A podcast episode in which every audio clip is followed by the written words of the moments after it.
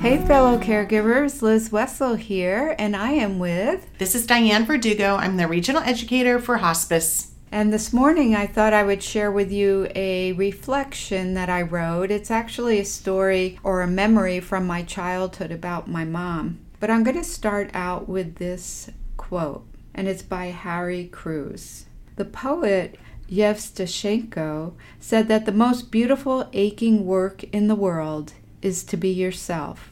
I suppose I write in order to live, in the best sense of the word, to find out what I am.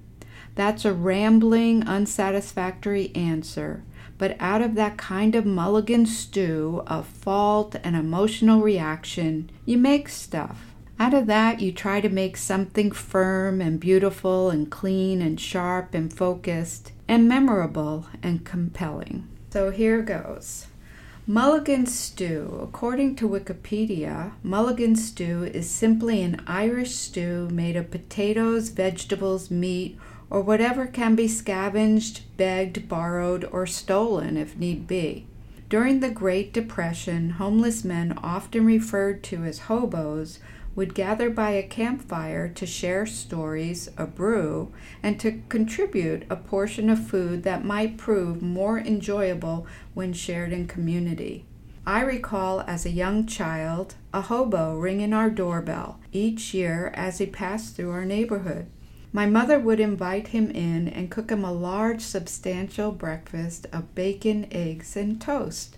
At the time, it was all a great mystery to me I remember the day my mom invited him in, and suddenly a large stream flowed down his dirty pant legs into a big pool of urine on the floor.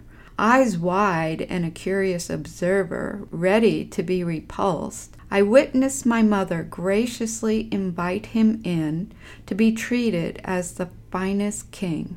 As I rekindle this memory with a sense of resurrection of a sacred time, deeply buried, yet unearthed through this act of writing, I am brought close to tears by my beautiful wisdom my mother shared through her actions on that particular sunlit morning. Not in words or in an air of superiority or charity, but rather through her humble hospitality and the utmost reverence for human dignity. The most beautiful aching work in this world is to be yourself, or to state it another way, is to love unconditionally and without judgment of whoever is before us.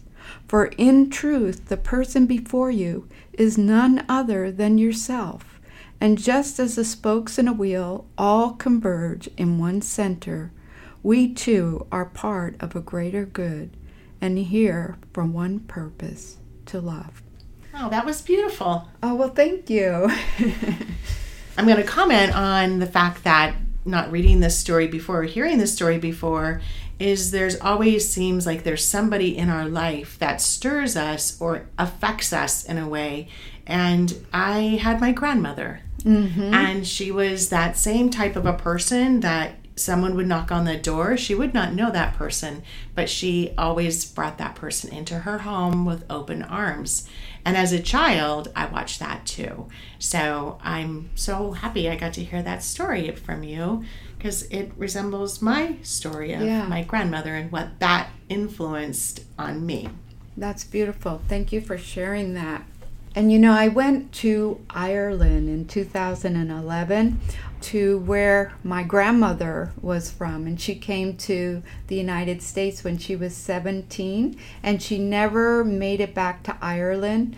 And we really wanted my mom to go to Ireland with us when she was still with us here on earth. And she just, you know, kept making excuses why she couldn't. I'm not sure why. Mm-hmm. Um, but it was a life dream for me. And so when I went to Ireland, I met all these relatives. And the thing that struck me so much about Ireland is hospitality. Mm-hmm. And anybody who's been to Ireland, I think, can really relate to that. And it helps me to remember and recognize how those things are passed on to us through mm-hmm. the generations from our family members, yeah. um, like your grandmother for you. Right.